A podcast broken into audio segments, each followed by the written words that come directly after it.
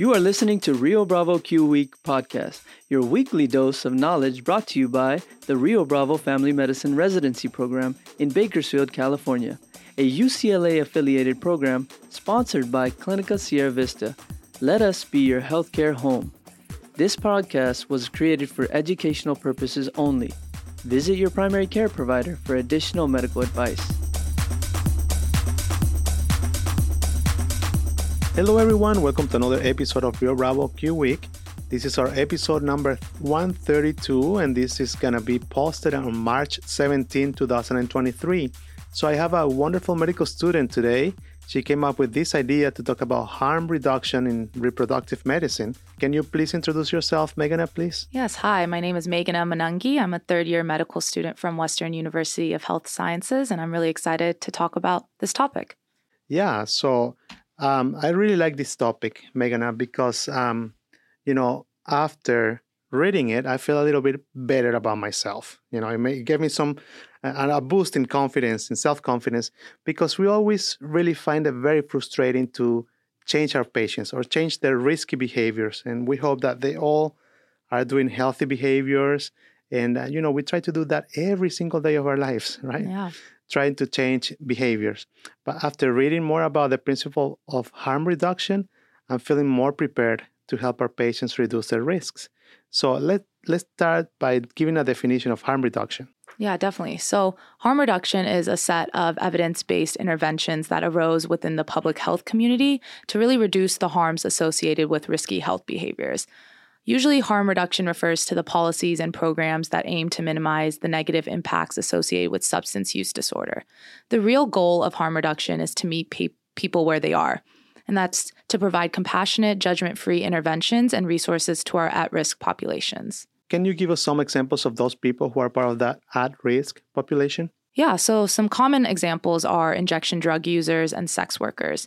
You know, with America experiencing the largest substance use and overdose epidemic we have ever seen, it's more important now than ever that we provide services such as clean needle exchange, overdose reversal trainings, safer sex kits, and more to prevent unnecessary injury, disease, and death. I can see that that's very important. And actually, as a fun fact, you know, in some countries where people are listening to us right now, in some of those countries, uh, prostitution might be legal. Mm-hmm. It's not in the US. We know that uh, prostitution is not legal here. However, we have sexual workers, whether we like it or not, whether it's legal or not, you know.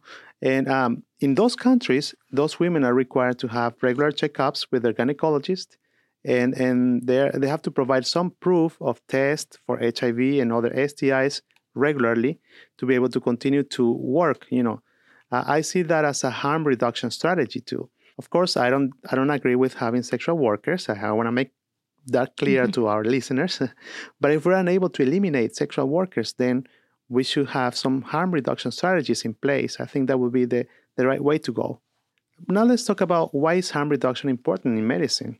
Yeah, I think oftentimes harm reduction is um, allocated only to the public health sphere, but I think it's it's really important that we talk about it in medicine. Healthcare providers actually have a unique opportunity to improve the quality of life of our patients and to limit the negative outcomes associated with risky health behaviors by incorporating harm reduction strategies into our practices.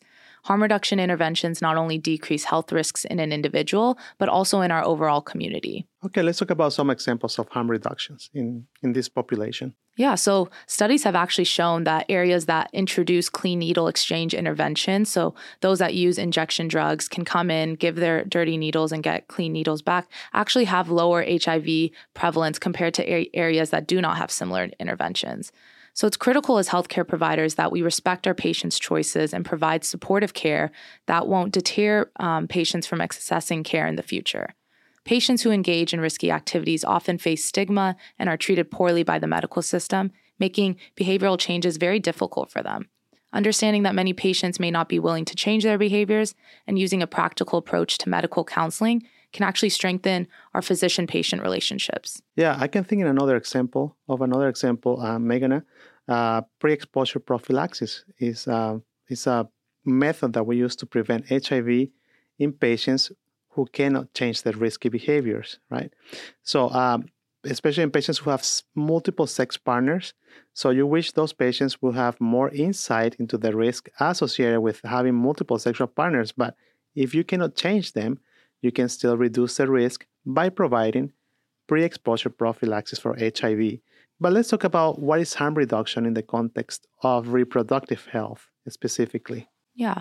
Within harm reduction, there are many important strategies targeted towards improving sexual and reproductive health. Individuals who inject drugs and sex workers have limited access to family planning services and HIV testing. Studies have shown that individuals with substance use disorder have higher rates of unintended pregnancies, higher rates of pregnancy related mortality and morbidity, and lower rates of contraceptive use compared to the general population. Harm reduction within the reproductive health field should include expanding access to condoms, contraceptive methods, STI and HIV testing, and prenatal care if needed. So, reproductive health harm reduction strategies can reduce rates of STIs, HIV, and unintended pregnancies. In addition to expanding access to condoms, STI screening, treatment, and partner therapy must be offered and encouraged to all patients. Yeah, as a reminder for our listeners, you know, ex- expedited partner therapy or EPT consists in treating the partner or the partners of a patient with chlamydia or gonorrhea. So you, as a physician, treat a patient with STI. Let's have this example.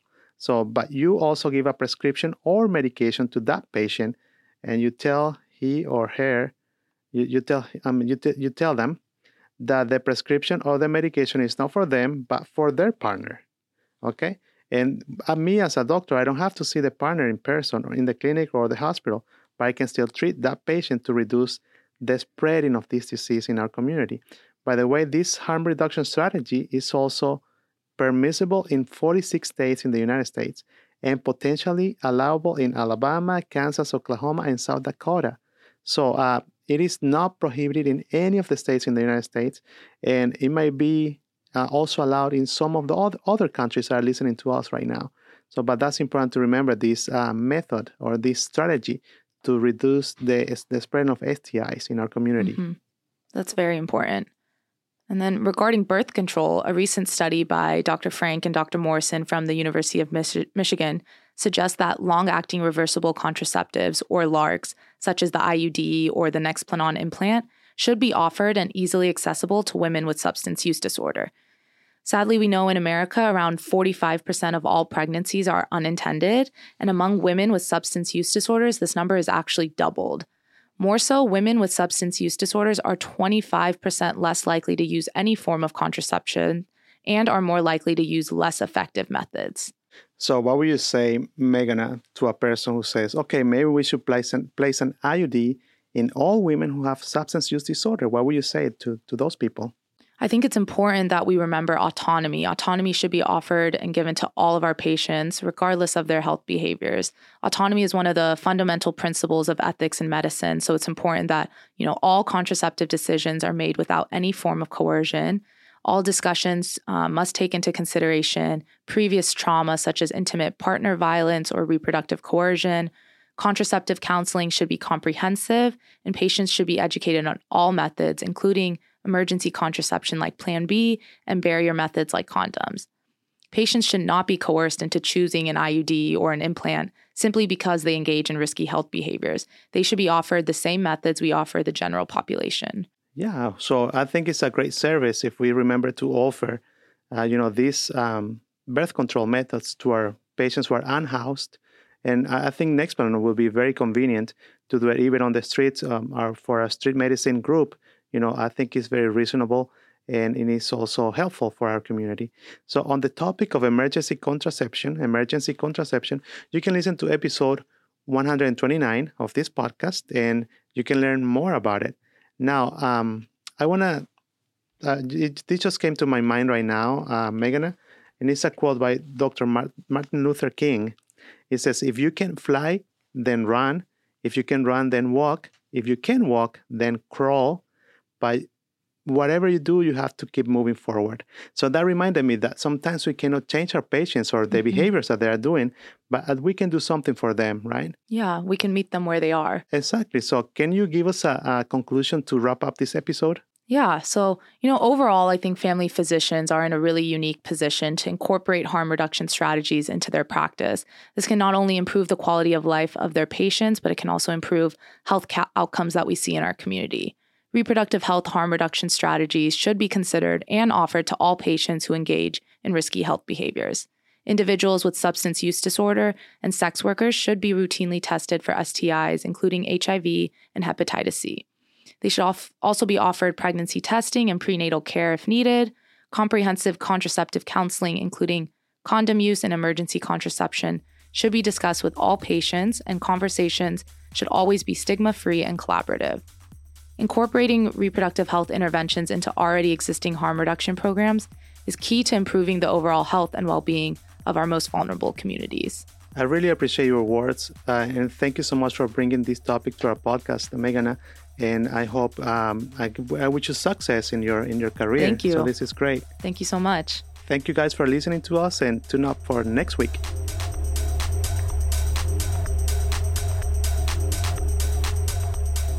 Now we conclude episode number 132: Harm Reduction and Reproductive Health.